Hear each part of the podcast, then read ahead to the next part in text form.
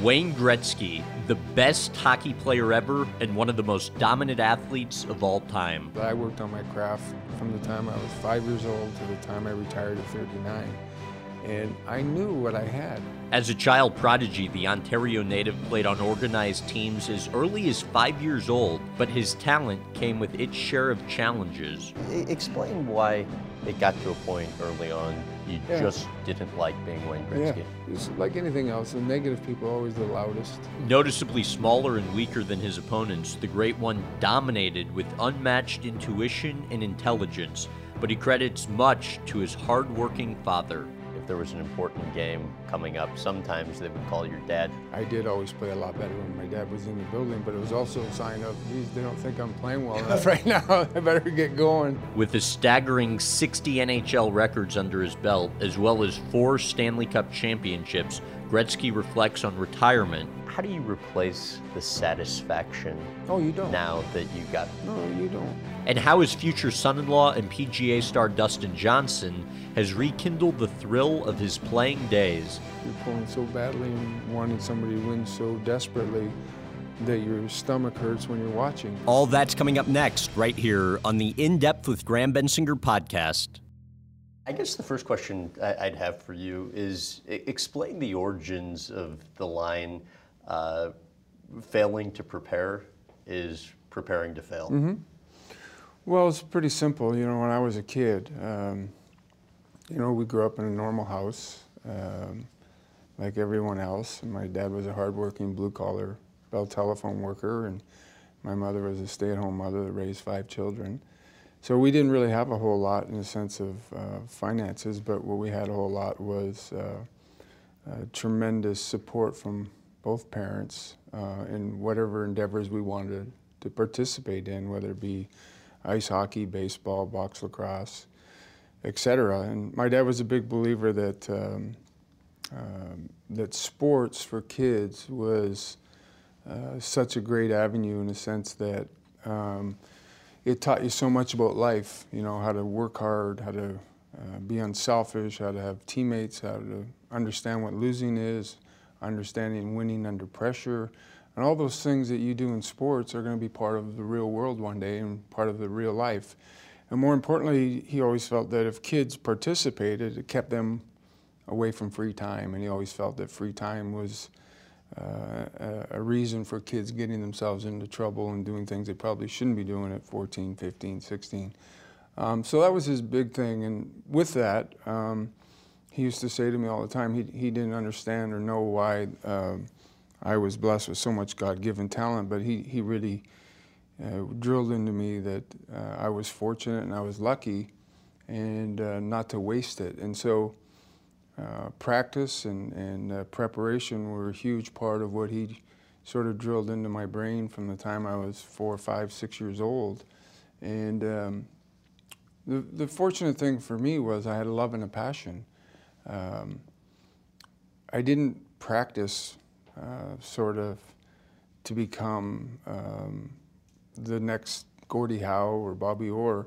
I practiced and did the things I did because I loved it. And of course, like every other kid, you have this dream of playing in the NHL, but that dream is really tough to make into reality. So my preparation was always as good as I could make it, and always I at least knew that each and every game that I went into, I was physically and mentally going to be at the best I could possibly be at. I want to talk to you about your dad and growing up, coming up, but I also wanted to touch on first just your playing days, and you had some kind of, it seemed like, quirks when you were playing, one of which was your pregame routine and getting dressed the same way for every game. Explain that. Well, listen, my dad was a big believer that part of being a good athlete was not just practice and not just physically preparing, but to be mentally prepared, whether it be the proper rest the day before, the day of, proper nutrition, proper diet. He really was a big believer that if you didn't have a proper meal the night before, that physically you couldn't be at your best. And so from a young age, even at 6 when I was playing minor hockey, the day before and the day of, He made sure that I ate properly, and that didn't mean, you know, hot dog or French fries. That meant having either, whether it was pasta or chicken or steak or potatoes. He was a big believer in that. And so I never changed my routine my entire career, my entire life. And with that comes, you know, you can say it's superstition, you can say it's routine, how you get dressed. And I got dressed the same way all the time. I always got dressed on the right side, my right sock, my right shin pad, my right elbow pad, my right skate. Just, you know, you can say it's superstition, but it was partly routine also.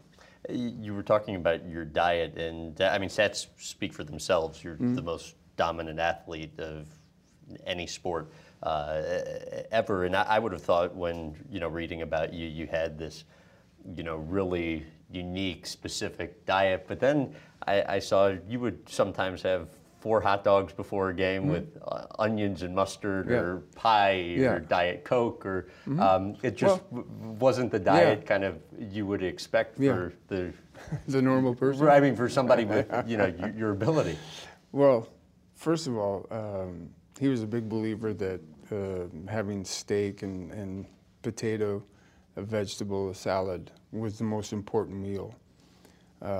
Whether it be the night before, lunchtime of, he was a really big believer that you needed to get those carbohydrates and all that in your body a good 12 to 24 hours before you participated, whether I was playing box lacrosse or baseball or ice hockey. So, you know, when I played junior hockey, we went to school. We went to school till 3:15, 3:30. So you don't really get a whole lot of time to eat. You race home. At that point in time, for 7 o'clock or 7:30 game, I was eating steak and potato and all that at 4:30, 5 o'clock before I went to the arena. So when I turned pro at 17, obviously the schedule and the lifestyle is completely different. There's no school. You skate in the morning. You have a light skate to prepare for that night. And generally, guys eat somewhere between 12:30 and 1:30. And then sort of rest or sleep or nap or whatever you do to get ready for the game. But I always found that by 4:30, 5 o'clock, I was starving because my routine was I used to eat at 4:35.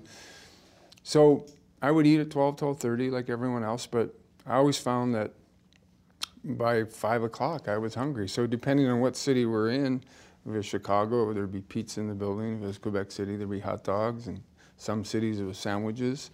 And in those days, we didn't have power bars, and we didn't have Gatorade or Powerade, you know, the energy drinks. And for me, I drank Diet Coke. I found that to be the same sort of stimulation as an energy drink. And we had chocolate bars. We didn't have power bars.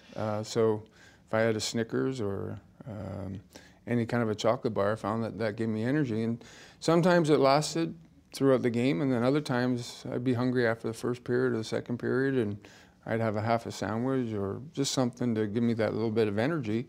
And I never changed from the time I was 6. So I think my body, and physically and mentally, I just got so used to it, I had to have it. I understand when you were playing in the NHL, you could tell if the stick was an 1/8 of an inch shorter or a 1/4 of an ounce off, or the Bauer skate blades were just minimally different. How true is that? No, it's pretty true. It's like, you know, anything else becomes second nature to you because that's your life. I mean, I was in skates as much as I was in probably walking shoes. I was holding a hockey stick as much as I was wearing a toque. You just get so comfortable and so used to it. And, you know, it's no different than probably a baseball player, you know, George Brett, the feel of his baseball bat. Whether it's a guy like Jack Nicklaus with his golf club, you know, if you do it every single day and you grow up doing it all the time, it just becomes second nature to you. And it's not something that I consider and say I'm an expert on, but I was an expert on my own equipment and what I felt comfortable with, whether it was my skates, my shin pads, my hockey stick. Consequently, you get so used to it that if there's any kind of a minimal change, it's recognizable, and so kind of throws you off. Although when you were 5 years old, you could have played against the 10-year-olds. You were prevented from doing so. So at 6 years old, you were playing against the 10-year-olds. Right. At 14 years old, you were playing against, I think, some 20-year-olds. What do you think allowed you to do that? Oh, first of all, when I was 5, when I tried out for the team, in those days, minor hockey, I think it's called Adam now, it was called Novice. That was the first team you played on, 9- and 10-year-olds. So if I was going to make a team, a travel team, that was the team I had to make. What are they saying when a little 5-year-old shows up to practice? Well, I think they were in shock because I actually made the team. And I just thought, I just think they thought I was a smaller player, because when they asked my dad for my birth certificate, they kind of chuckled and said, well, you know, he can't play. He's too young, which was pretty unique. And we were, I can remember, like almost like it was yesterday, my dad and I sitting there and said, you can't play. So there was some discussion. There was a little town about 10 minutes outside of our town that I could have played on that team. But had I played on that team at 5, I would have had to stay on that team throughout my minor hockey career. And at 5 and 6 and 7, it would have been okay, but you know, by the time I got older, it wouldn't have been the right fit for me because they were basically a level below my hometown. So basically went from AA. I would have been playing A hockey, which wouldn't have been good for me. So we chose to not play that year. I went back the next year and I made the team. And probably the success I had on that team, and I didn't play a lot, I scored 1 goal. It wasn't like I dominated and lit it up, but I scored 1 goal my first year. I think that was the stepping stone for my life, in the sense that at 6, I was playing with 10-year-olds and against 10-year-olds who are much stronger and faster, bigger. And so I had to use my hockey sense and my hockey knowledge, and obviously as you grow in age, it becomes even better and more aware. So when I was 14 and they said, you know, you can play, come and play on this junior team, and I went and watched a practice, and I was really unsure, to be honest. I didn't know if I could sustain and play against 19, 18, 19, 20-year-olds. The coach actually talked me into it and said, you could play at this level and I want you to be part of this. And so a lot like when I was 6 playing against the 10-year-olds, I had to use my hockey knowledge and my hockey sense because, again, I wasn't as physically strong. I wasn't as big or fast. A junior B coach that I had at that time was the guy who really changed my career, in the sense that he was the guy that told me to watch Bobby Clarke play. And in those days, the centermen were guys like Phil Esposito and John Beliveau, and they were sort of this big, rugged, strong centerman that could consequently stand in the middle of the ice and stand in front of the goalie and not get pushed around. And when you're my size, at junior B, I think I was 5'7" and 115 pounds. I was a little guy. And it was him that encouraged me to watch Bobby Clarke, because Bobby Clarke wasn't known to be a big guy at the time, playing in the NHL and winning MVPs and Stanley Cups and scoring titles. So that's when I changed my whole game and started playing out of the corner and playing behind the net, which was relatively new for anybody to defend against, because nobody really ever gone behind the net. Everything used to be in front of the net. I sort of worked on that for 2 years as a junior, and then I went and played major junior A in Sault Ste. Marie and continued on playing from sort of the corner and behind the net, and sort of perfected it. By the time I got to Edmonton and the WHA, it was something that I was very comfortable with, and yet for people defending me, nobody had really seen that a whole lot, because everything used to transpire from the blue line to the front of the net.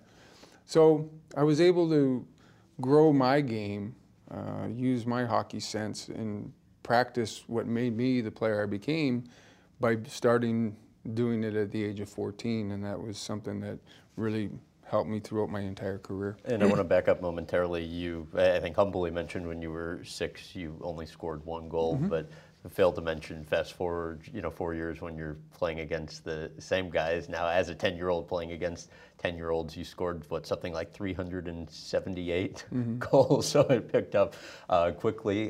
Tell about Wally Coliseum and why you used to pretend that was Maple Leaf's Garden. Well, listen, when you grew up in Southern Ontario, it's really sort of ingrained into us that we're all Maple Leaf fans, and we watch Hockey Night in Canada, and every Saturday night the Maple Leafs were on. And in those days, it used to come on at 8 o'clock, which was relatively late. And I was a huge Gordie Howe fan, and so if the Detroit Red Wings were in town and they were playing, my dad would let me watch the entire game. But if it was anybody else, I could only watch the first two periods and then have to go to bed. But, you know, as kids, we all dreamed of one day playing in Maple Leaf Gardens. It was like our sort of church. It was our everything if you were a hockey player. My first game I ever went to, 1968 or 69, I was with my grandmother, and we sat in the very last row of Maple Leaf Gardens, and we got there at 7 o'clock and watched the warm-up. I watched the game, I watched the Three Stars, and I just kept thinking how great it was and how wonderful it was. And yet we sat in the very last row, but I still loved every second of it and can remember it was like it was yesterday. And so that really, those kind of things really inspired me to one day dream big of wanting to play in the NHL. And so my whole belief was that I had a love and a passion. I mean, I truly enjoyed just skating by myself in the backyard for hours on hours. And I never looked at it like I was practicing or I was becoming a better player. I looked at it that that was my thrill, and that was my fun, that I really truly could just skate out there by myself for hours on hours. And for whatever reason, nobody could understand it, but that was my fun. And your dad had a unique way of making the hockey rink in the backyard, right? Like everybody else, when I first started skating, you know, we went to local parks that were frozen ice outside, and my grandmother had a river that ran through the back of her farm, and periodically I would skate on that when I was younger. And my dad always says that a necessity, it wasn't because he wanted to make me an NHL player, but the fact that I could be out there for hours and hours, and he would be freezing, that he could watch me skate for hours and hours from the kitchen and be warm inside, and that's how he originally decided to build a rink in the backyard. And he always built one of the best outdoor rinks around. He always had the ice 4.5–5 inches thick, and you know, he would begin by just watering it like everybody else, but he would take a sprinkler head at nights, and he'd have the sprinkler head going for a couple hours. And consequently, you always had the best ice around. Explain what you would do when watching a game on television as a kid with drawing the rink on a piece of paper and how that benefited you. Well, my dad was always a really strong thinker of the game. I remember when I was 4 and 5 and 6, he used to have me do these stick handling drills and in and out of pylons and all that kind of stuff. But he had me doing it for hours on hours with tennis balls. And his theory was that the tennis ball would bounce a little bit more than the puck. So if you could control a tennis ball, you were going to be so much more comfortable and be so much more at ease stick handling and carrying a puck. So for hours and hours, I would skate and do drills with tennis balls at a young age. And then watching the games, he used to say to me, look, you know, what you should do is take out a big diagram and build the rink, and you should watch the game. And by watching the game and not looking down, you're going to create some more peripheral vision, and you're going to grow your sense of where the puck is on the ice at all times. And so I would sit there every game, basically, when I was a youngster, and follow the puck without looking down onto the sheet. And as time went on, obviously I got better and better at it. Probably was drawn on the floor half the time at the beginning, but as time went on, I sort of mastered it pretty well. How would you best explain the role your dad played in your life? Well, it was everything. My mom and dad were they're the reason that I made the NHL. You know, fathers get most credit for athletes, and deservingly so, they get a lot of the credit, but you know, my mother was probably as important, or maybe even more important, in the sense that she was the foundation of our family and of our household. But my dad always said, you know, the good Lord has blessed you for whatever reason, you're getting a great opportunity to get out and see the world and create some good great memories and some great thrills in your lifetime, and I'd hate to see you sort of throw it away. And so he always encouraged me. He was always at practice. He was at every game. you know, people say, was he tough on you? He wasn't tough on me, but, you know, if I did things that he felt weren't going to make me or benefit me as an athlete, he would sort of give me the ins and outs of why he thought it wasn't proper. And I remember the biggest lesson, or one of the biggest lessons I ever learned, was the year I scored the 400 goals. I was a kid that as soon as hockey season was over, I couldn't wait for baseball and box lacrosse, and basically I took my equipment and I threw it downstairs at the end of sort of middle of April and didn't get it back up there until Labor Day. I never skated in the off season, never went to hockey schools, I didn't do any of that. Like, I guess they probably call it cross-training now, but back in those days, it was just like, all right, I'm going to do track now, I'm going to do baseball. Your dream was being a Detroit Tigers player anyway. Yeah, I loved baseball as much or more than I even enjoyed the game of hockey. So it was about, oh, 3 or 4 days after our season had ended, in one of the towns, which was a half hour from our town, that we never really played against for whatever reason, they wanted to play an exhibition game. And so the coach came over and he said, you know, we'll play this game as long as Wayne's going to play. If Wayne doesn't play, you know, we're not going to do the game. And so my dad said, do you want to play? And I said, yeah, okay, I'll play. So we went down. It was like a Sunday afternoon and got in the arena. And it wasn't a big arena, but it was jam-packed, probably 1,000 to 1,100 people that were jammed into this little old minor hockey rink. And we got beat 8-1. It wasn't a very good game by any means, and I remember we got in the car, and my dad said, you know, what do you think? And I said, well, you know, what are you going to do? Last game, we lost 8-1. Not a real big deal. And, you know, in a nice way, my dad said to me, you know, you can't be like that. And I remember thinking, what do you mean? He said, you ruined your whole year. I said, how could I ruin my whole year? And he said, for whatever reason, the good Lord has chosen you.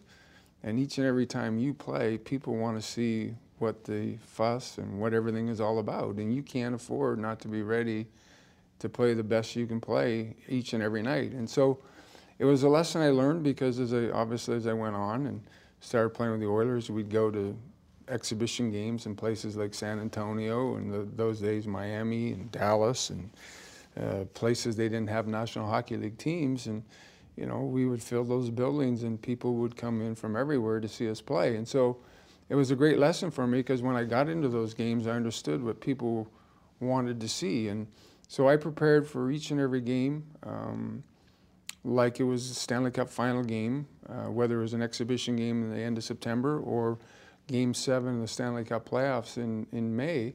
I know in my heart that I physically and mentally did the best I could to play as good as I could play that night. Now, listen, I had a lot of bad games, but I know in my heart that I prepared for each and every game all the way back because of that lesson that my dad taught me when I was 10. I think it was when you were with the Oilers, if there was an important game coming up, sometimes they would call your dad to try and get him to come to the game, because they believed you just played even a little better when your father was in attendance. Well, it was always a catch-22, because if when I would come out for the morning skate, if I saw my dad, obviously I was thrilled he was there, and I did always play a lot better when my dad was in the building, but it was also a sign of, okay, geez, they don't think I'm playing well enough right now, I better get going. So it was kind of a catch-22, it was a little bit of a kick in the butt also. So in 1991, later on, your father suffers a near-fatal brain aneurysm.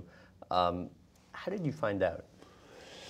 We were actually playing that night, and as my routine was, it was, you know, I ate lunch around 12:15, and I generally lied down for an hour and a half. Sometimes I slept, sometimes I didn't, and generally I got up around 3 o'clock and got dressed and went to the arena. What had transpired at that moment was around 1 o'clock I could hear my wife running up the stairs, and, you know, kind of flew open the door. And you know, for people who are with around the athletes, they understand that there's sort of an hour and a half period there everybody's quiet and nobody wakes anybody up because they're getting ready. But it was obviously pretty quick and loud and running through, and she said, yes, your dad's in the hospital. And so we got on a plane that day, and I missed the game that night, and we flew home. And you know, it's an amazing story, because you know, my dad worried about everything that transpired in his entire family, his friends, and part of, you know, any kind of injury like that is a lot to do with stress. And for my dad, he was, I think, 7 days basically in a coma and 2 or 3 years in a clinic, maybe even 4 years in a clinic. And then the last year, when they released him, he was at home, and we used to have signs in the house for him to remember where the washroom was and where the kitchen was. And it's an amazing story, because if you saw my dad today, you wouldn't even know he had an injury. And, you know, it's probably added 20, 25 years to his life, because as the case for a lot of people in the 50s and early 60s, a lot of people smoked, and it was part of our society. And, you know, he smoked probably a pack of cigarettes a day. Since his brain aneurysm, obviously he hasn't had a cigarette and he hasn't smoked, and because of that, he's probably lived 20, 25 years longer. So in life, everything happens for a reason. He's one of the most renowned Canadians in Canadian history, because, you know, he's good to everybody, and people in Canada understand and realize that he's just got a big heart. And for my dad, his riches are his family and friends, and money's never been a big issue with my dad. Well, it was amazing too. I was talking to him the other day, and we talked for about an hour, and probably a dozen times during the course of an hour, people came to the house, you know, asking to see trophies or for autographs or stuff like that. So the conversation was, you know, interrupted a bunch, but I just thought it was amazing how accommodating he was. But then too, you know, when speaking about what transpired there, you know, he's like, really, I mean, it turned out great, because my therapist is now my son-in-law. So even something that was so tough, he put a positive spin on. But it was also interesting. He was saying when he first came out of the operation, he was speaking Ukrainian, the first language he learned, didn't know how to tie his shoes or open a door, didn't recognize you or any of your siblings. What did that recovery process entail for him? Well, listen, I think it was a lot tougher for my mom, obviously. It was tougher for my sister and my brothers, because they were actually there in that area full time. For me, you know, I still had to get on and play and fulfill my responsibility of being an NHL hockey player. So I didn't have the day-to-day interactions or frustrations that they had to go through. But I was a good sort of person for them, in a sense that I could see the changes in him, because I could maybe wouldn't see him for a month or 3 months or 4 months, and I could see the changes, whereas when they were with him every day, they didn't see the gradual changes. But it was tough for my mom. It was really hard for my mom.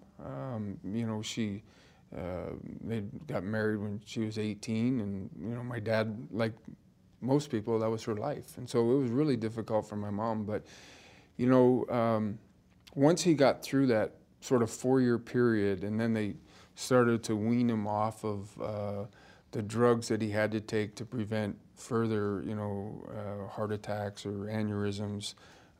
Once he sort of started coming off of that medication, you could see the energy level and his personality start to come back. Now, ironically, with a brain aneurysm, things change in life, and for him, he changed in a sense that his beliefs in life and him as a person didn't change, but his passions and his hobbies that he loved to do completely changed. My dad, completely. My dad never played golf.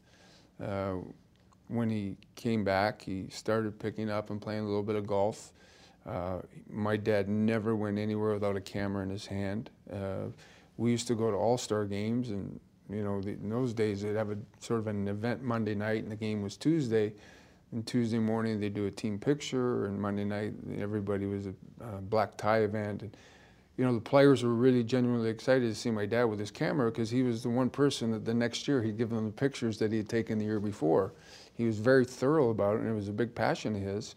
And he loved to fish. My dad was a huge fisherman, and it was one of those things where, you know, when you're a kid, your dad wants to fish with you. But by the time I was about 13, I finally looked at my dad and I said, I hate fishing. I'm never going to do it again. So when he came out of his coma, he never really picked up fishing again. He never picked up his camera again. But the good things, like I said, you know, he quit smoking, and I think he's more at ease. He doesn't worry so much about the wins and losses when I was playing or when I was coaching or part of a team. He enjoys it when we win, but he doesn't stress like he used to stress over it. That, you know, there was games where he would basically leave the arena and kind of go outside because he couldn't watch sometimes because it was so stressful for him. Was it hard how much of the memory that was lost, considering all the Was it hard for us? Right. I mean, for you specifically. Not really, because we were just thrilled that he was still around. Okay. We were fortunate. We felt like we were lucky that, you know, he was still with us, although his likes and passions and hobbies had changed. He really hadn't changed as a person, but his likes and dislikes had changed a little bit. He was telling me for a while when you were growing up, I think he was making like $40 a week, and occasionally he'd go to the market where his mother, your grandma, worked to ask for $10 to be able to afford to buy you a $5, $6 stick, and then have a few extra dollars to support the family. Right. How much do you think your parents sacrificed to support hockey? Everything. You know, as you said, I was sort of community helped in the sense that both grandparents, my mom's side and my dad's side, helped out. If my dad couldn't afford a new pair of skates for me, one of my grandparents inevitably helped out. Every now and then an uncle or cousin would help out.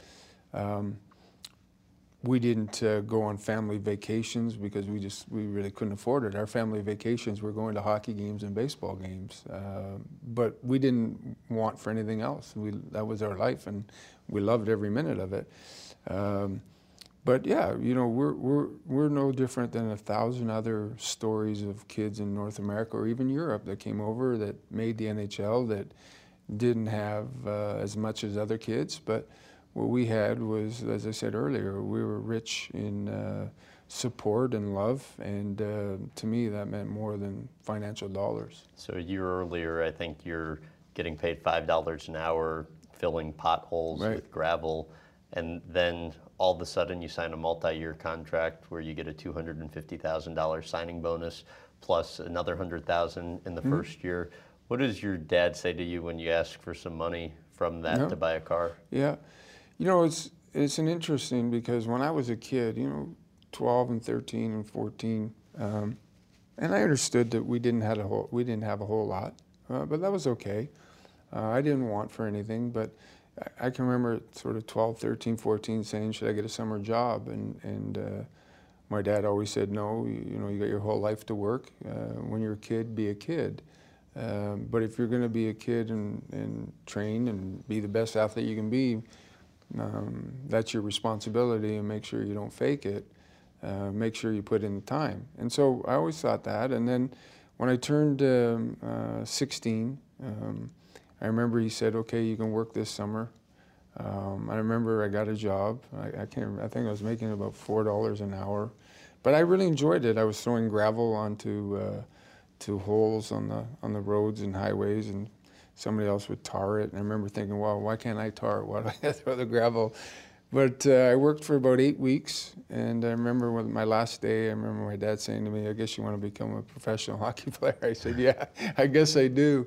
But it was a great learning experience for me. I'm glad I did it. And, you know, obviously it encouraged me to become the best athlete I could become.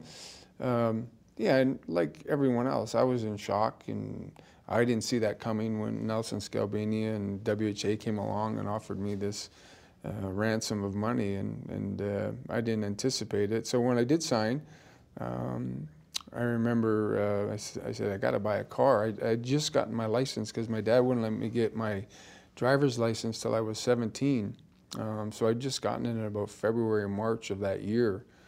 And I remember saying to my dad, I need to buy a car, and He said, all right, here's $5,000, get whatever you can. So I bought an old used Trans Am, and I was the happiest kid in the world. And you didn't ask, you didn't need the more money? You would... I think I paid $3,600 for it, but I was more happy than anybody. I want to run through some notable moments and just get you to recall what went on. How about 1981 Canada Cup lunch with the Canadian Prime Minister?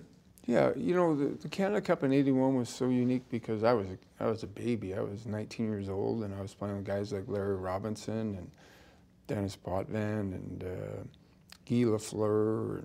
My goodness, the list goes on. And here was this kid who had been watching them on TV 2 or 3 years earlier, watching them play in the NHL and watching them play for Canada, and thinking, wow, what am I doing here? And, you know, it was a long tournament. In those days, it was a long event. We would start training camp early July, maybe July 4th or 5th, and do almost a 4-week training camp, which was 2 hours of skating in the morning, 2 hours in the afternoon, and then bike ride after that. And we did that every day for probably 21, 22 days. And then 3 or 4 pre-tournament games, and then an entire tournament, and then a final. So it was a long sort of summer for us to be prepared for hockey. Being only 19 years old, that's really what all I had in my life was hockey. But you know, there's other players that had families and kids, and unfortunately, when we lost, you know, we'd been there a long time. A lot of the guys wanted to leave and get out of there. They wanted to go home, which is perfectly natural. So there's only 2 or 3 of us that ended up, because we thought we were going to be the champions and have this trophy. We were going to have a luncheon with the Prime Minister Trudeau of Canada, and there's only 3 or 4 of us that ended up staying in town. And I remember thinking, geez, should I stay for this? And my dad said, you're not going anywhere, you're going to that lunch. I said, okay, which I'm very happy that I went to. We ended up having a wonderful time. It was only 3 or 4 of us with the Prime Minister, and we got some great one-on-one time with him. How about getting thrown in jail with only a jock and a hockey sock on your head? No, that's a little bit of a myth. What is it? Yeah. Well, it was in your autobiography. Yeah, but the story gets bigger and bigger. Okay. No, so when I was playing junior hockey... They pulled a prank on you, right? Yeah, okay, and, you know, we were in, like, overcoats and running shoes and shorts and T-shirts, and we were put into this van, and we were taken to a high school football game, and we were told we were going to be running across the field, and... you know, it was all a threat. Nothing ever transpired of it. And then they had these police guys that they had on site show up, and they were going to arrest us. And we never really did get down to a police station. Okay. But trust me, they did enough to scare the crap out of me without having us to go anywhere. When you were, I think, 18 years old, you were asked to sign a 20-year contract. Right. 20 years. What did you start to do when you were getting ready to sign the contract? So, how did you kind of check it out? I was really lucky. When I turned pro, I had a group of older players that really, obviously when we were at the arena, they treated me like a teammate. But away from the arena, they treated me like a son. I played with a guy named Jimmy Nielsen, and I was doing some high school classes, and I used to pick his daughter up to take her to school because we had some classes together. So one of my teammates and his child, we were in some same classes. So I got very close to them, and I had a real big belief in them and respect for them, not only as players, but as people. When I was offered the contract, you know, you gotta remember I came from, you know, a blue collar family, and when you get offered that kind of money, you're sort of like, I was always the guy that said, you know what, security is a big thing. Although it's not going to change me, I'm going to work even that much harder. But some of the older players that I was playing with thought that I was going to be underpaid, and felt that, you know what, in 3 years you're probably going to be upset that you signed this deal. And you know, I sat down and talked to my dad. My dad was a really big advocate of it also. He felt that this was a great win-win for not only the team, but for me personally. And so ultimately ended up signing it. But before I was going to sign it, a couple of the players said to me, you know, put a different name on there. Don't sign your name, and then afterwards you can work it all out. And I just felt like, you know what, I'd sort of given my word that I wanted to do the deal. And when I did the deal, and I'm glad I did it, in those days, things were different. I knew that if I played well, I knew that if I went to another level that, you know, we could have contract talks and that could change, and ultimately that's what happened. The 1987 Canada Cup, you went off apparently on Mario Lemieux in practice one day. Explain the situation and why you did it. Well, it's not, that's not necessarily true. Players who know me and know that I've played with them, I don't think I've ever gone off on anybody, except when Marty stole my Diet Cokes here and there. You know, Mario was a young kid, and as I was in 1981, you know, you're in awe, and I was in awe, and so probably was Mario in 87. We didn't play together the first 4 or 5 games, and we were really bad. Not really bad, but we weren't what we were supposed to be. It was supposed to be this big buildup. It was going to be Canada against Russia in the finals, or at that time the Soviet Union. And we had stumbled along for 2.5, 3 weeks in this tournament. We had a big powwow, myself and Mark Messier and Ray Bourque with, at that time, I think the GMs were Bobby Clarke and Sarah Savard and Cliff Fletcher. Talked about what we can do to make it more comfortable and make things better. And so we were able to do that, and at the arena the next day, Mike had called us in and said, you know, I'm going to play you and Mario together. And I said, that's fine. And so what had happened was the first game we played together, him and I got a 2-on-1, and I gave him a pass. And Mario's got such great hands, like Mike Bossy or Brett Hull. He never misses, and he passed it back to me. Now, although I was a goal scorer and scored a lot of goals, quite frankly, I would tell you that, you know, Mario's got an opportunity to snap a puck from the slot. His shot is probably harder and better than mine, and consequently, I wanted him to be the shooter. So when we got back to the bench, I said, listen, Mario, you know, if we ever get 2-on-1s, you know, just believe me, you're going to be the shooter. You're going to score the goal because, quite frankly, you're a better goal scorer than I am. And so that was the conversation I really had with him. And what made that such a big story was ultimately how we won the final game when we had a 2-on-1 and I gave him the pass. And I knew when I gave him the pass, I was never going to get it back. And I remember saying to him when he scored the goal, I said, oh my gosh, that was one of the greatest goals I was ever part of. And Coach Mike Keenan credits that as the tournament where Mario really became the player that he ultimately he would have been the player he became. Obviously, like me in 81, when you're around guys like Guy Lafleur and Robinson and guys like that, you become a better player. And you watch how they practice and you watch how they became winners. And, you know, sometimes you got to see it firsthand in order to really comprehend it. Pure talent and ability just doesn't do that. You got to see, you got to gain this knowledge. And so I got it in 81, and Mark Messier got big parts of it also, and guys like that. And then Mario was the benefactor of that in 87 and became, helped make him or helped become the player he became. But listen, Mario Lemieux was still one of the greatest players who ever lived. I think he would have been fine had he not been there in 87. Speaking of that knowledge, though, walking past the Islanders' locker room after the team beats you to win the Stanley Cup Finals, what did you take away from that? Well, it was really difficult because, first and foremost, in that year, we had such a great playoff, and we were flying on all cylinders. I mean, we were a really good team. What we lacked, though, was knowledge and experience. And in 84, I guess it was 83, we played the very first game. We had home ice advantage. We played the first game in Edmonton. And I don't know the exact number or the correct number, but I believe the shots were something like 53-18. Billy Smith was sensational. Stood on his head, and we lost 2-0. And we weren't experienced enough or smart enough to rebound or regroup from that 2-0 loss. Their experience and their patience was really evident, not so much in game 1, but more so in game 2, because in game 2, We lost, I believe, 6-3, if my memory is correct. And what made the game so unique was that Mike Bossy got food poisoning that day, and Mike Bossy didn't dress that night. And the three guys on that team, other than Billy Smith, that were so imperative to the group were obviously Mike Bossy, Brian Trottier, and Denis Potvin.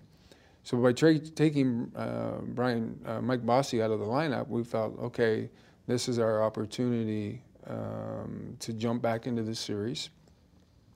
What transpired in the game was something that I can remember like yesterday. They just thoroughly dominated us. They played their best game up until that point in the series. They threw a guy into the lineup who wasn't even addressed in game one, a kid named, I think his name was Anders Kallur, and he scored 3 goals that night, and we got beat 6-3. And before we knew it, we were down 2 games to none, and Mike Bossy hadn't even played in both games. That set us on our ear. It taught us a lot, it showed us a lot, and so when we went to the island, obviously we lost game 3, and then you know, game 4, we still had, obviously, belief in our group because at that point in time, all the pressure was off of us. And I remember losing game 4, and in the island, the way the arena works is that you got to walk by their locker room, from your locker room, to get onto the bus. And I remember saying to Kevin Lowe, oh, my God, this is going to be the worst walk of my life. And what we saw and what we witnessed was completely different than what we sort of had thought in our minds was going to happen. And obviously there was jubilation in their locker room. Obviously there was excitement, and they were a great franchise, and I think that was their 4th cup. But it really wasn't the players themselves that were overly celebrating. The players themselves were pretty banged up and pretty quiet, to say the least, because that's where we learned the difference between winning and losing, that winning is hard and it's tough and it's physically and mentally demanding, and losing is relatively simpler and it's quite frankly easier. And so it was a great lesson for our franchise, and you know, from there it becomes leadership, and we had a really good coach in Glen Sather. When we got back to Edmonton and in our exit meetings, he talked about what we had to change, and yet how proud he was of our team, but we weren't going to be in a panic situation, that we were going to learn from this and become a better team from it. And I think everybody took that to heart. And obviously his leadership was a big part of what mentally the players started focusing on right from the time we left the arena in June till when we got back in September. When you scored 5 goals in a game, bringing your total to 50 goals in 39 games, what did you say to your dad when you called him immediately after getting off the ice? Well, in those days, things were different. You know, you never knew if because all the games weren't on TV. You don't know if they got it on the satellite dish or if they were able to see it. So immediately after the game, I wanted to call, and obviously I knew he probably heard. Even if he wasn't watching the game, he had friends, obviously, in Edmonton that were probably calling him after the second period and updating him. Yeah, and you know, I just said, hey, it was a big night, it was a good night, and all that. He gave a much more animated version when I was talking to him. Yeah, he was like, what took you so long? Oh, really? Yeah. So but I remember driving to the arena that night, and I'd had, you know, obviously it had been a great year for our team, and obviously I was at a pretty good pace when I was driving to the arena, 45 goals in 38 games.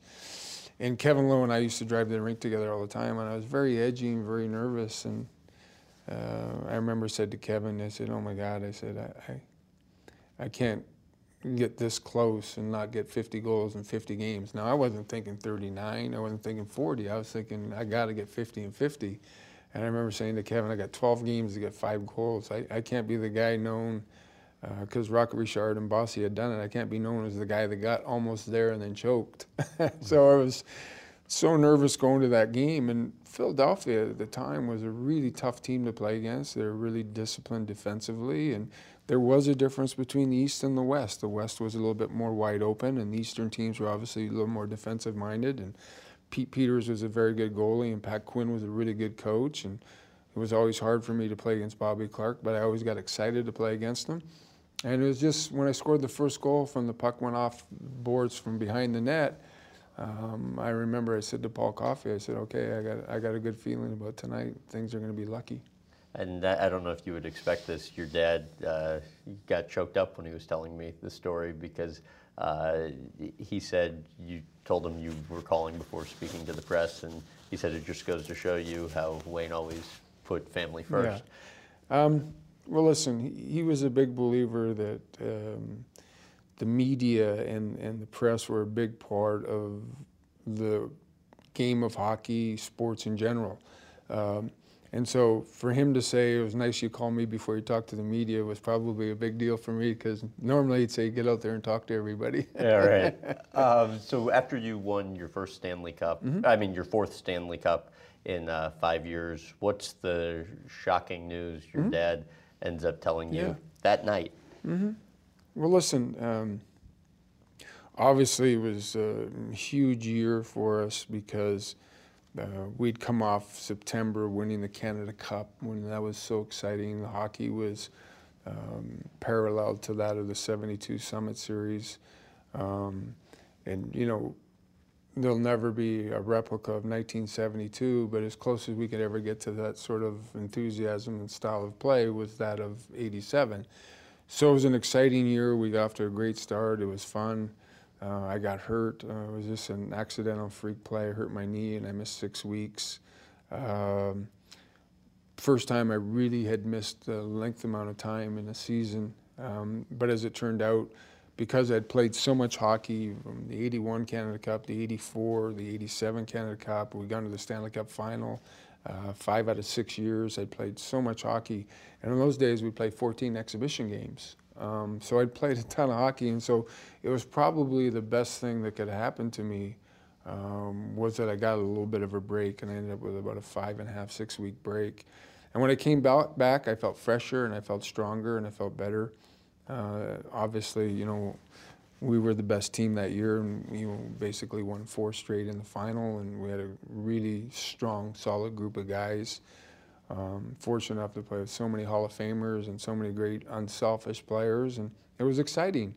And to win the 4th time, it never gets monotonous, although we were saying, well, this is something we could get used to, and it was obviously very exciting. And I remember by the 4th time you win the Stanley Cup, everything sort of changes, and I don't mean this to be egotistical, but you win the first Stanley Cup, everybody sort of is helter-skelter, and nobody really knows what's going on, or where do you go, or who takes the cup. Right. By the 4th cup, everything's sort of more mellow and more, much more organized, and you know, players are a little bit more subdued, although obviously really excited.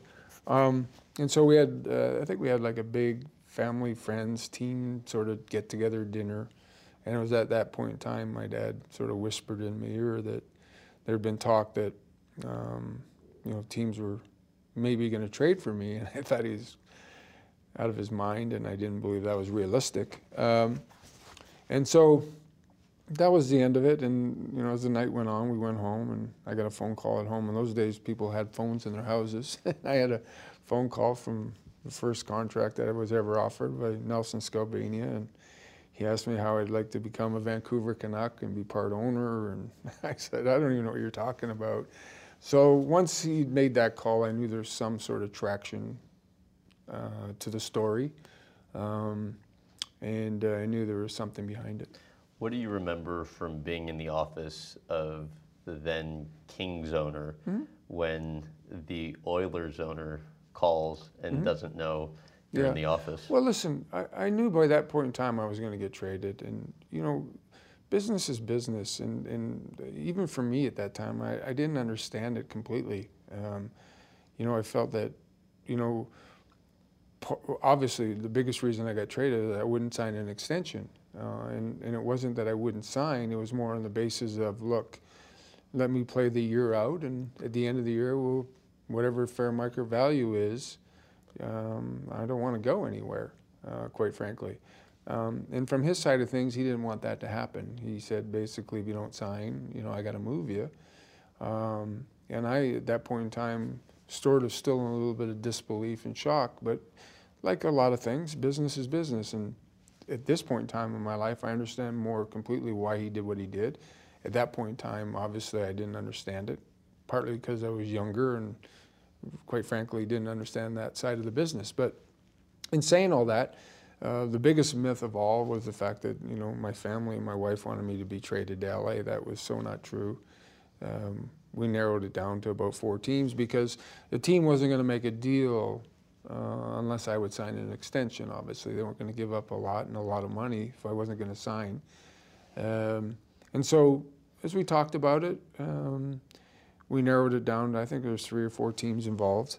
And my wife had sort of suggested Detroit, and she felt that that was the right place for me to go, and that's the right place for me to play. It was my dad who stepped in and said, you know, there's only one Gordie Howe. The Red Wings are fine. That franchise is everything they're going to be, and they're going to be successful. Why don't you try something unique and different and go to L.A.? And at that point in time, you know, Bruce had been so good to me and so excited about getting me that I felt like, all right, you know, this will be a great challenge. Now, let me tell you, the first exhibition game I played, when I looked in the stands and there was about 9,000 people in the arena, for a Saturday night exhibition game, I'm thinking, what have I done and what have I got myself into? Because I'd come from arguably one of the greatest teams ever and arguably one of the most exciting franchises that ever put together a team. A lot of Hall of Famers and a really exciting team, to a team that finished 20th out of 21 teams. That was a big drop. So I knew we had a tremendous amount of work ahead of us, but I was thrilled with the opportunity, and quite frankly, I was scared to death. But when you were in the office that day, you know, you're with the Kings owner, the Oilers owner calls, not knowing you're there. Well, what did you hear, and at the time, how did that make you feel? No, he basically said I was like every other player, and he was going to trade me because I wasn't going to sign a contract with him. And that sort of probably elevated my level of, okay, we got to move on here, and I'm gonna get traded. At that point in time, I, like every athlete, you think that you're untouchable in a franchise, but he looked at me as one of 20 players, and I understood that now. At that time, I didn't understand it at all. Were you, and I mean, it seemed like you kind of went out of your way to be overly nice with how you handled things in that press conference where the trade was. Well, because, because, listen, I was treated incredibly well, not only by the organization and not only by ownership and the coaches. I mean, they were hard on me. The coaches got to be hard on you. That's what makes you a better athlete. There were some times I wasn't too happy about that, but that's what made me the player I became. But all in all, the memories and the friendships I had and the people I met in Edmonton, the fans I've met, it was hard. It was difficult for when they told me, okay, and we're going to trade him. We basically, he's out of here, and that was difficult for me. It was Glen Sather was the one guy though that tried to talk me out of it, and he was the one guy that said I can stop this and I can kill this. Basically stepped in and said all that, but by that point in time, I felt like that ship had sailed. After you were traded, I think the Oilers owner suggested publicly that your tears in the press conference were fake. Well, again, did it bother you? Oh, like sure. How it crushed me. All ended? Yeah, it crushed me, and probably I said some things about him or to him that crushed him, because the emotions were really high. But you know, he went through a hard, difficult time when he traded me, and he probably knew more than anybody how hard it was going to be. So he's defending himself and his integrity. Now I look back at it, I understand it. I understand where he's coming from. At the time, I didn't have a whole lot of sympathy for it, but at this point in time in my life, you know, I understand the entire package. To what extent were you surprised by how severe the public reaction was? I wasn't surprised because, you know, Edmontonians treated me like a son. I always say that, you know, Mark Messier is an Edmonton boy, and he's their son, and I was from Toronto area, and I was their adopted son. I made so many friendships, and I like to think we gave them a lot of great memories. One of the things that is kind of funny now when I go to Edmonton periodically, people will say, you know, my grandparents told me you were a pretty good player. They used to watch you play, and I think, oh my God, how old am I getting? Used to be, you know, I saw you play, or my kids saw you play. Now it's, my grandparents said you were pretty good. So I got treated so well there. Never had a problem or an issue. Nobody treated me any different than anyone else in that city. People would say to me all the time, how did you get around? Where did you go? I went everywhere. Nobody ever bothered me. Sure, people wanted autographs or the odd picture, but nobody ever bugged me to a point where I'd say, I can't go there, there's too many people. I went to theaters, I went to movies, I went to junior hockey games and sat in the stands. People treated me just incredibly well, and that was the hardest part about leaving, is I was treated so well. And you received an amazing standing ovation the first time you came back to play the Oilers in Edmonton. What, you said the hardest thing you ever had to do in hockey was play the Oilers. Yeah. Listen, the first game I went back was so difficult. A, because first and foremost, the guys on the other team, we'd won championships together, we were best friends together, we saw families grow together, our parents were all best friends, whether it was Mr. and Mrs. Messier, or my mom and dad, or the Coffeys. You know, Sather was a big believer in the families being together. After games, parents would ride on the team bus back to the hotel. It wasn't one of these, oh, it's just the players can be on the team bus. He really incorporated the family, and so that part was hard for me. Secondly, Edmonton's different than most cities, and that's not a big, huge city. So 90% of the games, it was the same people sitting in the same seats. I could look across the ice, and for four people sitting there, I saw those same four people almost 35 out of 40 games. So they became like friends, not just fans. They became friends. So going in there, and they treated me well, and I like to think I played hard for them, so it was a two-way street. So going in there, I knew it was going to be the hardest thing I ever did. And so the first game was relatively, not easy, but it was nice because there was a lot of niceties that went with that first time back. After that, for me, it was the hardest place I ever played in. I hated it, never liked it, never got over it. From the first game to the last game, the last shift I played there, I just was never very comfortable at ever being an opponent playing in Edmonton. Your family and your wedding, how true is it that, I mean, something like 10,000 people were outside the chapel in which you got married? Well, first of all, you got to understand, it's a huge hockey city. It's a huge sports city. So the people that we had at the wedding, the people who were going to be there, obviously a lot of the Oiler players, some NHL guys, people like Gordie Howe and Vladislav Tretiak, people who are my friends that, over the years. And Edmontonians love hockey and they want to see them. And so part of the attraction was for people to see these different athletes and celebrities that might be at the wedding. And then, of course, the wedding itself. So, you know, again, nobody bothered me. Nobody got in the way. People were genuinely nice. People were very appreciative, and it was one of those. It was a beautiful day for not only myself, but for my grandmothers who were both there, and obviously my mom and dad and Janet's mom. It was. It looked like a royal wedding. No, it wasn't quite. But I mean, that's what it. But it was fun. Right. We, you know, I'd done so many favors in town for different charity events and stuff like that. So, you know, people that I had done favors for in the years sort of stepped up, and like the Edmonton Orchestra said, we want to play in the church, and a couple of my friends said, we want to sing, and the people who donated a couple old cars to take the wedding party away were people I'd done charity events for in town, donated their cars. So it became like a city event in that everybody was sort of involved because it is a small community and everybody helps each other. Turned out to be a wonderful day.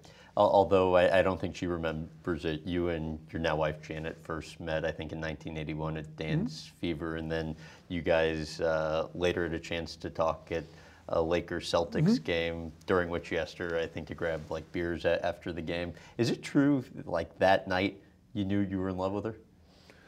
Well, I don't know if that night, but yeah, we got along very well the very first time we sort of sat and actually chatted with each other, and our, you know, mindset was very similar, and our goals were the same in life, and that, you know, family was #1 importance, and our careers were important, but, you know, we both wanted to have kids and a family. So when you start off a night where you're both on the same page, obviously it makes life that much more simple. But it was true, we met in '81. I did this show called Dance Fever, and obviously she's a tremendous dancer, and she was really good at it, and I was a horrible dancer, and it's probably one of the most feared moments I had in my life is, you know, you had to walk out on stage and dance for like eight seconds, and it was, she one time asked me what happens to my rhythm when I take my skates off, and I said, I really don't know, but. So how'd you do? I did awful, but, you know, and then you were to judge these kids who were dancing, and of course, I was going to give every one of them a 10 no matter what, because I don't know anything about dancing, so I did. I think I gave everybody a 10. But that's when we first met, and then over the years, I think we ran into each other a couple of times at different charity events, and then we went to the Lakers-Celtic game. We were both big basketball fans in the sense that we loved watching the Celtic-Laker final like everyone else, and we just happened to be at the same game. She was with a friend, and I was with Alan Thicke, and we ended up going for a bite to eat after, and the rest is history. What's this I hear that you proposed over the phone? Yeah, you know, so did Jackie Robinson. I saw that in this movie. We were in Edmonton together, and she was going to do this video for workout video, and she was going to be gone for 5 or 6 weeks. And it was just one of those things where when you're chatting on the phone, basically it was like, well, why don't we get married? And so we just said, yeah, why wait? And we did it over the phone, obviously. And when she came back to Edmonton, obviously we had a proper dinner and proper event to get ready. But it was interesting. I had really not told anybody, and I told one of my teammates one night, and one of the waiters, I guess, overheard it. And it was the next morning, it was on the news, and I said, oh my God, how'd this get on the news? And you could call into the radio station for the biggest tip of the day or the biggest tip of the month, and this guy won. I said, I hope you win tip of the year. It's worth it. So anyway, that's kind of how it leaked out. We didn't plan on it leaking out till she got back, but it happened. So your daughter's soon-to-be husband's PGA Tour star, Dustin Johnson. What's it like having another professional athlete in the family? Yeah. Well, first of all, we're really lucky. You know, we're very proud of all of our kids, and proud in the sense that the greatest compliment you can have as a parent is when people say, you know, your kids are so polite and they're so nice and they're so thoughtful. And that's the best compliment you can have as a parent about your children. And for us, we're lucky. We have 3 older kids, 2 younger ones who are still at home. And obviously the 2 older kids, Ty and Paulina. Paulina's engaged with Dustin, as you said, and Ty's got a wonderful girlfriend that's around a lot for the last couple of years. So we're lucky in that our kids who are branching out now are bringing people around us that are very, very nice. And for Dustin, obviously he's at a whole different level in his career right now. He's been a wonderful father, and he's been tremendous to have around our family, and we like to think we've helped him a little bit. But we never thought, or I never thought once I retired, that I'd have this same sense or this same feeling going into tournaments that you're pulling so badly and wanting somebody to win so desperately that your stomach hurts when you're watching. And it's probably the same feeling that my wife and my dad had when they watched me play hockey games when we were in the championship games. Really? That's, I mean, you feel the same way I'm watching him? Sometimes I have to turn away if he's got a putt, or sometimes, you know, I get nervous if he's got a shot, you know, but that's because you want someone to do so well. That's because you're pulling for them so badly that you get this anxiety inside you that you want them to be so successful. And listen, he's an elite athlete. He's an elite golfer, obviously. And he's got the ability to go to even another level, I believe, and good for him. Much like anybody at points in their life, he went through some tough times in 2014, and he has publicly said you were one of the key people in his life then, and has been very complimentary of your role and all of that. What was important to you to pass along during that period? Listen, in life, nobody's perfect. And, you know, everyone has, and there's some point in time in their life, come to that sort of fork in the road where you got to make a decision. Okay, is this what I really want to do, or am I happy sort of bumping along? And I think for Dustin, that's really what happened to him. He got to a point in his life where he said, you know what, I don't want to just be an average player. I want to be the best player I can become. And from my point of view and Janet's point of view, we just gave him sort of that support and that belief that every athlete needs. I don't care which athlete you are, even the greatest athletes in the world have to have that confidence. And if you don't have that confidence, then it doesn't matter how talented you are. And I think he really came to that realization on his own. And from what I saw and from what I know of him and being around him, and obviously I was around him a lot, I think really his life changed more so than being around Janet and I and Paulina, when he was disappointed he didn't make the President's Cup team, I believe in 2013, when he was ninth player and he didn't get picked. He wasn't a captain's pick. And I think that really shook him up to a point where, as Janet had said to him one night, you know, don't put your fate in anybody else's hands. Control your own destiny. And I think that's when he really made the decision as a professional athlete, I'm going to control my own destiny from now on. And from that point on, he just became a different, probably, person and a more complete golfer than he is today, and he's a special athlete. More importantly, we love him to death. He's just a wonderful young man. Which has to make the success he's now having all the sweeter. It's so much fun, because we personally saw the effort and the work and the commitment that he's put into it, and the time. There's a lot of great athletes in the world, and you know, my dad always said, no matter how good you think you are, there's somebody out there that's better than you are. So you better be ready, the best you can possibly be, or you're going to be on the receiving end of that loss.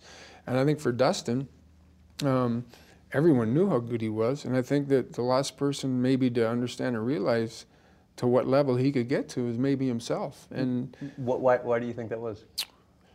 Some people, just takes longer to learn. Every athlete's different. Some athletes learn it at 20, some athletes learn it at 25, some athletes learn it at 30. And I just think from his point of view, he just finally said, okay, I'm not going to be content winning once a year. I want to go out there and win a lot. And I think he's put in so much work now, not just from golf, but physically getting ready to play golf. He's in better shape than he's ever been in. And as I told him in Pittsburgh this year, when he played so well and won the U.S. Open, physically, that's about as good a shape as I've ever seen him in. And he's always been known to be in great shape as an athlete. And I think he's even gone to another level now. What do you think the difference is, speaking to dominance and then your dominance when you were playing, what do you think the difference is between great and the best? Oh, it's a fine line, but I think and I said this I say this a lot, the greatest athletes who ever played in any sport that they're in save their best for the most crucial and most pressure scenario. And I always relate to when I was a younger kid and a guy that was a fan of every sport and watched other athletes. And I always said this, that if it was game 7 of a baseball game, you could not get George Brett out. George Brett was the greatest clutch hitter I ever saw as a baseball player. If it was game 7 of NBA Finals, you wanted to see Larry Bird and Magic Johnson play because they both could dominate. I thought that John McEnroe, the bigger the game, the bigger the tennis match, the different level that he would go to.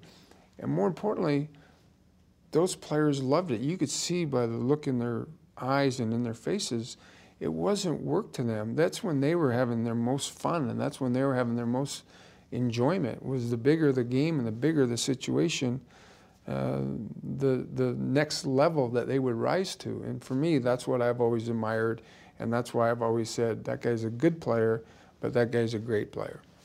And you hold, obviously, so many NHL records, and I think probably what's most impressive isn't the number of records, but the gap between you and the person who's second. Maybe the most amazing stats that if you took away all your NHL goals, you would still be the leader in points in the NHL. But I was interested to read you a quote that somebody said and get your thoughts, and it's that, quote, I always say he's the greatest player ever because he wasn't strong. As a matter of fact, he was kind of weak. He wasn't fast. He was just an average skater. His shot wasn't that great. He wasn't quick. There was no one thing you could point at and say, that's what makes him great. But he could put it all together like nobody else could. What do you think? Who said that? Hockey commentator. My dad? Yeah. No. Well, listen, it goes back to what I said from the very beginning. When I was 6, I never changed my style of play. And I was fortunate enough that I worked on my craft from the time I was 5 years old to the time I retired at 39. And I knew what I had. I wasn't fast, and I wasn't strong, and I didn't have the hardest shot. But he's right. I did put it together in a sense that if there was a loose puck, I could get to a loose puck. My ability to have tremendous balance on my skates. You know, I was hard to knock off the puck because I had great balance. Shooting the puck, I didn't necessarily have the hardest shot, but I could tell you, I could hit the exact spot that I wanted to shoot the puck to. So for me, those things all made me the player that I was. And then the preparation for a game. And I said this recently, we were really well coached in Edmonton. And yet, I think that one of the big pluses for the Oilers and for the organization was that guys like myself and Mark Messier and Glenn Anderson and Jari Kurri and Paul Coffey, all guys who became Hall of Famers, we were like sponges. We wanted to be directed, and we wanted to be coached, and we wanted to be told, and we listened to it. And we took that direction as this is going to make us a better team and better players. And so all that cultivated into what we became, and I like to think that we were all a big part of that. And the era I played in, let's face it. I came in at the right time. And timing in life is a big part of it too. There was 21-team league when I came in. Probably would have been very difficult for me to make a 6-team league. I got 1 year sort of a stepping stone where I played in that WHA that wasn't as good as the NHL, but it was better than the American League level, so that helped me. The players that they put around us, Hall of Famers like Messier, Anderson, Coffey, Kurri, and the style of play. Glen Sather idolized and worshipped the Winnipeg Jets of the WHA days between 75 and 78 with Bobby Hull and Kent Nielsen and Anders Hedberg and Ulf Nielsen. He thought that was the way hockey should be played, and so he coached us that way. The game is different today. These players are bigger, they're faster, they're stronger, the goaltending's different. Who knows if I could even have played in this era, but I was, my timing was perfect for when I played. I mean, the extent of luck, though, as it relates to you, is just your hard work putting you in the right place at the right time, because if you played in this era, you'd end up being bigger. Well, it's a different game, right? It's a different game in this era, but I'd like to think that somehow I would have found a way. Right. I think you learned that early on, excellence has a price. Yeah. And I want to kind of touch on a lighter moment first before getting into what went on. Tell about the trading jackets with the teammate and why there are people probably somewhere out there that think you can't spell your name right. Yeah, I forgot about that. Well, you know, back in the 70s, probably even in the 80s, the world was a bigger place. You know, we didn't have a lot of TV cameras and a lot of pictures and all that goes with that. You know, I was kidding with my kids the other day because, you know, we were driving to an event and they can pull it up on their phone and it tells you how to drive right to that event. Whereas we'd go to hockey tournaments and we'd stop at gas stations and 7-Elevens, you know where this arena is or you know where this ballpark is. That's how we found our way around. Right. And so you hear these myths about other kids. Oh, watch out for this kid, he's this, and this kid is gonna be sensational, he's this. And because, although it was a bigger province, Ontario, a lot of the best teams ended up in sort of the same tournaments, whether it was a tournament an hour away or 2 hours away or 3 hours away. So it was always the same 8 or 9, 10 really good teams from Ontario that sort of squared off in these events. And ultimately, we usually got to the semifinals or finals. We had a really good team. We had 5 kids on my 10-year-old team that actually spent time in the National Hockey League, which is pretty remarkable for a town of only 50,000 people.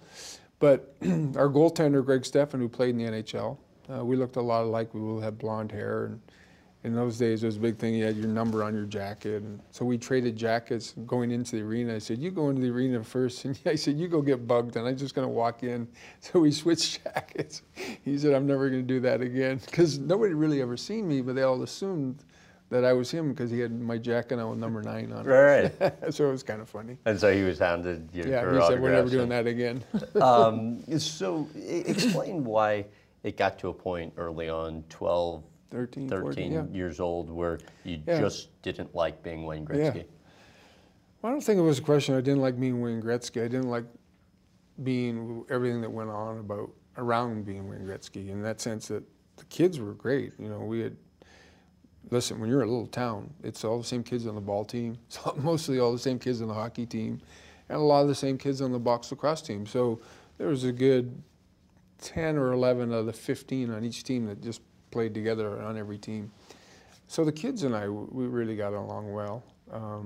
We had no issues, and actually the year I scored 400 goals is really ironic because the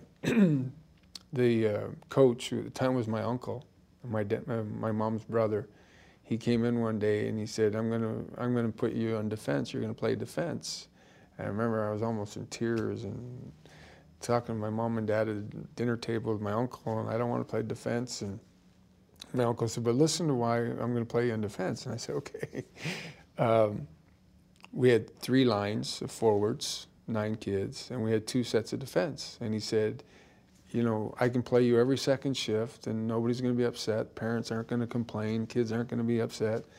And I said, I started thinking about it. I said, "Wow, this is, yeah, a great idea. I like this." And so I played defense that year because I could play every second shift. And what happened was the very first exhibition game, we had one of the 4 defensemen, and I'll never forget. The first period, he broke his leg, sliding into the boards accidentally, broke his legs and basically missed almost the entire year, 6, 7 months. So everybody said at that time, "Who are you going to add to the team for your other defenseman?" And my uncle said, "We're not going to add anybody." So I basically could play the whole game without taking anybody's ice time. So it worked out really well. And so the kids and I were fine, like I said. And as time went on, parents, you know, would get envious, and you know, some of the coaches I had at 13, 14 were, didn't like maybe the style of the play that I played. And although it might have only been a few people, yeah. What were they saying? It's like anything else, the negative people are always the loudest. Mm-hmm.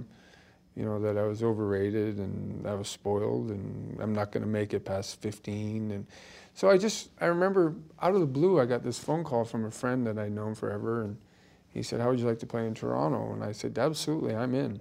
So I said to my dad, after he called me, I said, "Hey, I'm going to go play in Toronto." And my dad kind of laughed. But as time went on that summer, he came down a couple times and explained to my dad what would, you know, be good for me. And as time went on, my dad started really thinking, okay, this might be the right thing to do. Let him kind of go be a normal high school student and normal kid and play in a... And my dad really felt that I would struggle, not struggle, but be more of an average player playing in Toronto where there's so many good players and so many good teams. I think he felt like it would obviously, you know, progress me and make me a better player, but that it'd be, I'd be more like one of the players instead of this sort of spotlight kid. And I think ultimately he just said, you know, okay, this is probably the right thing to do. And ironically enough, when I went to Toronto the first day to meet and see the people I was going to live with, I had never met before. And obviously I ended up spending 2 years with them. They had one son who was 2 years older than me, who I periodically still see. But they became like second parents for me because they became legal guardians and almost like an adoption. And so obviously they became very close and became like second parents to me. And this was an hour away from home. It was an hour away from home, and it was tough. You know, the first 3 months or 4 months was really difficult. I wouldn't wish it on anybody. Well, you were, I think, crying a lot. Yeah. And how hard was it, not only on you, but your parents, to make the decision to let you go? Oh, now I look back at it and I understand how difficult it was for them. It was probably harder for them than it was even for me. Because then I obviously went through it with my own kids. You have your kids and you want them home all the time. So no, I understood it was probably harder for them. It was probably even more difficult for my mom than even my dad. But turned out to be probably the best thing I ever did in my life, and probably the most important thing I ever did, because I became much more of a normal child and blended in. People I went to high school the first year I was there didn't even know I played ice hockey. Except I think there was a moment, and this might have been later on, but I thought this was interesting. You score 4 goals in a game, and one of your Toronto friends just unknowingly goes to the game and comes up to you the next day asking if that's you, and what do you say? Well, it was ironic because to this day I'm still friends with him, and he was my closest friend in high school. And I didn't know a lot of kids there because I just moved to Toronto. It was a big city and big school. I think we had 900 kids in our school. And we became friends, but he never played hockey, and he was a football player, and I never played football, obviously, and I didn't know much about it. And he didn't know much about hockey, but one of his brother's friends was playing junior A hockey.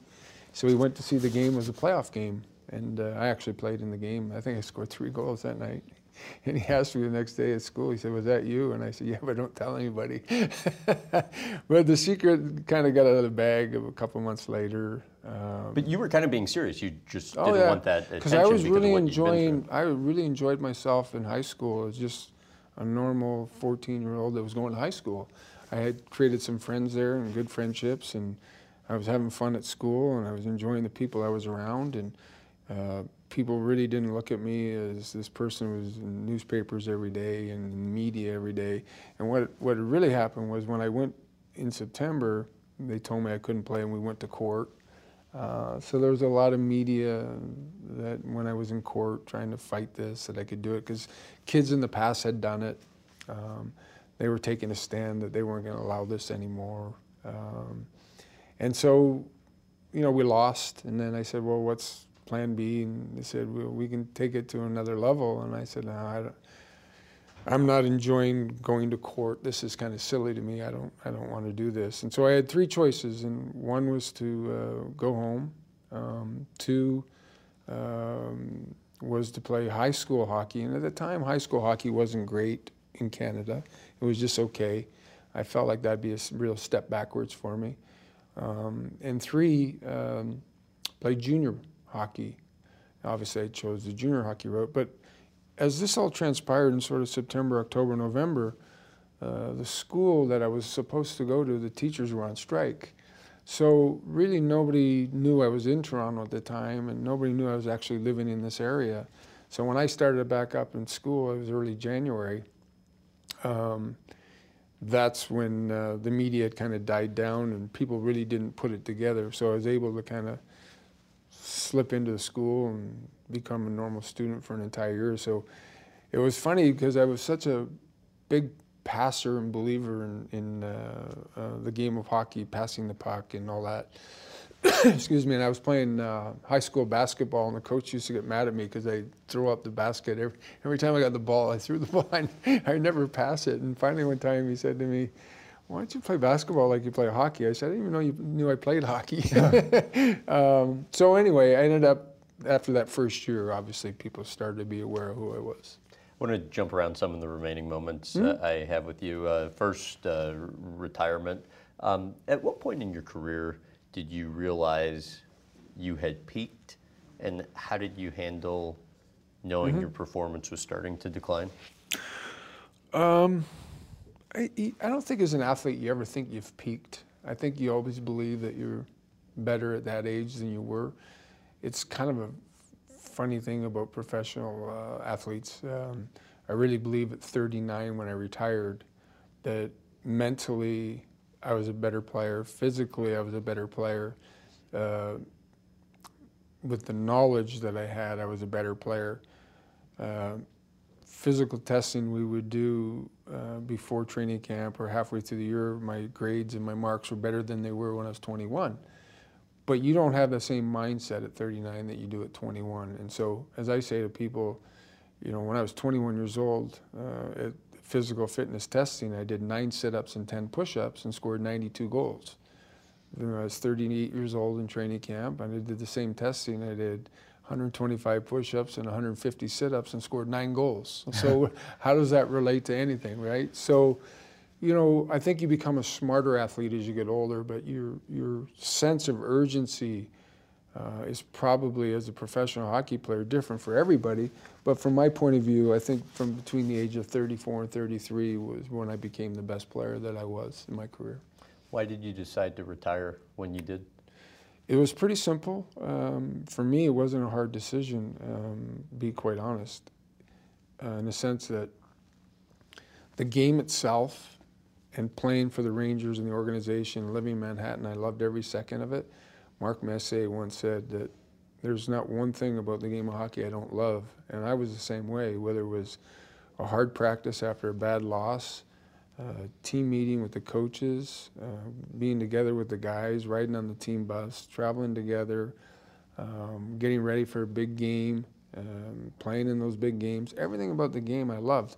But from my point of view, I knew I was done, because the older you get as a professional athlete, the more time that you have to put in the off season. Your commitment has to be nothing but short of excellent. And so I was fortunate enough that at about the age of 29, 30, I ran into a kid named Billy Blanks, who was a real big fitness guy in California and a real big believer in kickboxing and Tae Bo and training. And so he kind of took me under his wing in the off season. I used to train every morning from about 6:30 to 9:30 each and every day, whether it was on a rowing machine, whether it was Tae Bo, whether it was weightlifting. We would do something pretty much on average of 6 days a week. And the year that I retired, I just said, you know, I mentally don't have the capacity to put that time in and the work ethic that I need to get ready for the next season. If I could just come back to the next season, start training camp, I would play. But I knew that physically and mentally I didn't have the strength and the willpower to want to put that time in that I needed to put in to be successful as a professional athlete. And I think it was the day before your final game, the Rangers owner offers you a check for $1 million just to consider playing another year. You could have kept the $1 million and you considered it and said... Probably the dumbest thing I've ever done, right? Without question. I mean... you know, I always tell people this. There's nothing like playing in Manhattan. It really is special. And the Ranger organization is one of the greatest organizations, all of pro sports. And the Dolan family were nothing but just incredible, not only to me, but my family and my wife. And the day before I was announcing my retirement, Mr. Dolan said, just give it 7 days, and you still want to retire in 7 days, you can keep the money. And I said to him, I said, you know, in good conscience, I just can't take your money because I know I'm done. But that's how classy their organization was. They were just, I can't say enough good things about him personally and about that organization. At any point since you've retired, has the thought of coming back crossed your mind? Never. Geez, I think one time, about 2 or 3 years after I was retired, I was training at this fitness institute in Phoenix. And I was training pretty hard. It was like 3 hours a day, and I was doing it with a couple of the young Coyote players, and I was really having fun. And I remember it was about 4 weeks into it. And I do remember, after the second day, I was so sore I had to get a massage for 2 hours because my body was so sore from not having done it for like 2 or 3 years. And I started getting phone calls from some Canadian media friends like, hey, what are you doing? And I said, trust me, I am not coming back. That's not part of the plan. I'm just doing this for fun. I'm doing it to get in shape. I'm really enjoying myself. I'm 42 years old. That's not the recipe for a comeback in this day and age. So I never crossed my mind to come back. Although I would tell you, people say to me, do you miss it? And I say, absolutely. I wish I could still play. I wish I could be out there. Unfortunately, as a professional athlete, at the age of 40, you're an old man, but in the real world, you're a youngster. So do I miss it? Immensely. And do I wish I could still play? Yeah, but I know I'm not good enough to play. And so for me, periodically, whether it's once or twice a year, I'll play, and I'll play in the odd outdoor old-timer game and things like that. I'm not a big believer in old-timers hockey. I'm not a big backer of that. But every now and then when they play the outdoor games, and I think it's good for the communities, I did one in Edmonton, I'm going to do one in Winnipeg, there's one in St. Louis. I just think they're good for the communities themselves, and they raise a lot of awareness for the sport, and they raise a lot of money for charity. But to play just every day in old-timer games, that's not for me. When you retired from hockey as player, and even later as an owner and coach, you were still, by all standards, a young man. How do you replace the satisfaction now that you got from the game? You don't. I tell people this all the time. There's no way to replace the high and the excitement and enthusiasm I had as a professional hockey player. That's without question, not replaceable. So you can't even try to, and if you try to, you're in trouble. The closest thing you can get to is you, like my mom and dad, you live your life through your kids. You know, whatever your kids are doing, you pull for them and you support them and you pray for them and you want them to succeed, and that's your high and that's your excitement and that's your enthusiasm. And we're lucky as a family that it's gone to another level and that we get to watch arguably one of the greatest athletes and one of the greatest golfers in the world, and he's part of our family. So that's kind of how you look for your vice, but nothing replaces the thrill of playing hockey. What's an average day entail for you today? Come and do interviews with you. The highlight, obviously. The highlight. This is the highlight. I'm actually, and I never do a lot of this stuff, but I'm actually going to go, I guess you would say videotape, because they don't film, an episode of The Simpsons this afternoon, which will be fun. You? Yeah, I'm looking forward to it. So I keep busy, you know, like next week I'll be going to the World Cup, and I have a restaurant in Toronto, and, you know, I work for a couple of companies that I'll do a couple events for and go see some hockey games. But I keep relatively busy, and I don't go to a lot of hockey games. When I do go to games, usually it's when I'm at home in St. Louis. I like to go down the arena there because it's convenient for me, and they treat me really nicely there. The ownership is great to me and take care of my family and friends. And if I'm in Toronto every now and then, or I go to Edmonton for a game, but I go to only 3 or 4 hockey games a year. I don't go to a lot of games, and I enjoy watching them, but I just don't have a lot of time to go to games now, but I watch a lot on TV. I love watching the games. I have a great deal of respect for the athletes of today, and I think they've done a great job of not only playing our game, but helping sell our sport and taking it to another level. So I have a lot of respect for all of them. What was involved with writing the book, 99? So, you know, for me, the people who know me, there's nothing in life I love more than the game of hockey. I mean, I know everything about the game. I grew up studying it. I idolized it. I used to go to the Hockey Hall of Fame and walk around for hours and hours just staring at equipment and players and names and stories. And so I just felt like, you know what, this is the 99th anniversary of the National Hockey League. Let's do something real fun and talk about the NHL. And so it's basically broken down in different elements, sort of the early years of the National Hockey League and sort of how it started and how we went from 2 periods to 3 periods, how the All-Star game sort of started and came about. And then to me as sort of a youngster, growing up and going to my first NHL game, watching the games on TV, collecting hockey cards, idolizing players like Gordie Howe and Bobby Hull, Bobby Orr, and then fortunately being lucky enough to play in the NHL and talking about Canada Cups and winning Stanley Cups, and then of course being in LA, and then New York and St. Louis. And then sort of me as a fan now watching the games and being part of the Olympics in 2002 and winning a gold medal and things like that. So it's just sort of a history of the game itself, from sort of different directions of not knowing, obviously, the beginning part, because I wasn't alive, but then as a kid, and then as a player, and then post being a player. To really how great our game is and how nice the people are in the game, and just fun history of the National Hockey League itself. All right, 3 remaining questions. Mm-hmm. You've written other books before. What's the process of writing a book like for you? Long. And then the process itself, when it's done, that's the beginning, because then you got to go out and people want to talk about it and hear about it, and that's the good thing. But it's a long process. It was almost 2 years of sitting down and coming up with ideas and thoughts and stories. And obviously I'm not a full-fledged writer, but it's my words and my thoughts and my ideas, and sort of put them together and collaborate and get them on paper and sort of try to make it flow from beginning to end of what I had sort of envisioned in my mind of what I wanted kids.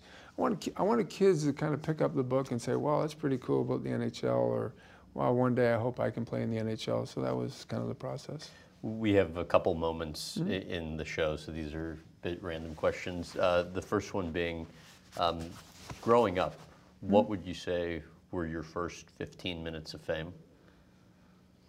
Oh, probably I did this show, gosh. In Canada, it was called Sports Beat 72. And I think the guy's name was Fergie Oliver and Pat Marsden. You can look that one up. That's pretty good. Well, there I remember you go. That. And there used to be like a Saturday or Sunday afternoon, hour-long sports feature, kind of like a little bit sort of like Wild World of Sports in the U.S., but it was more sort of documentaries on different sort of athletes across the country, whether it was NHL players or whether it was track and field stars. And so these two guys, the year I scored 400 goals, they really did sort of the first national story on me, where people across the country were going to first hear and see and know about Wayne Gretzky. So that was probably it. Probably, I would say, February, March of 1972. You've played with a lot of great players. Is there one player that when you teamed up with, you two just made the right combination? Mm-hmm. I say this all the time. Well, first let me say this, that in 1961, I was born in southern Ontario. And 1960, Jari Kurri was born in Helsinki, Finland. And we came together at 19 years old, and he didn't speak English, and I didn't speak Finnish. But when we got on the ice, we spoke the exact same language. For whatever reason, we were destined to be with each other. We played the exact same style, played the same game, and we had the same common hockey sense on the ice. So together, I wouldn't have been the player without him that I became, because we gelled so perfectly together. At the age of 14, when I moved to Toronto, I was supposed to play with a kid named Paul Coffey. He was on that team. And Paul Coffey and I had become friends since I was 14 years old. We were teammates in youth hockey. We were best friends when we were younger, which a lot of people don't realize. And I always tell people that, you know, Bobby Orr was the greatest defenseman I ever played, but to me, Paul Coffey was the second best defenseman I ever played, and without him, my career wouldn't have been as flamboyant as it was, because he was so good at, you know, getting me the puck. But the most important guy I ever played with, and I say this all the time to people, the greatest player I ever played against in my career was Mario Lemieux, and the greatest player I ever played with was Mark Messier. So I was very fortunate in my lifetime, my timing, of who I got to play with, who I was around. I said recently to somebody, how could I not become a better hockey player when I practiced every single day against Mark Messier? And every drill we did, Glen Sather and I put each other together. And listen, periodically we had some days where we were tired physically and mentally, and practice wasn't as great as probably could have been, but all in all, both Mark and I practiced extremely hard, and I like to think we made each other that much of a better player. Really a pleasure. Thank you very much. Thank you. Thanks for doing this. Oh, my pleasure. Thanks for listening to the In-Depth with Graham Bensinger podcast. You can also find us on Facebook, Instagram, and Twitter at Graham Bensinger, and visit grahambensinger.com for TV times in your area. Also, don't forget to check out our YouTube channel at youtube.com/Graham Bensinger for hours of extra content. If you enjoyed this episode, please give us a rating and review on iTunes or wherever else you listen. This has been the In-Depth with Graham Bensinger podcast.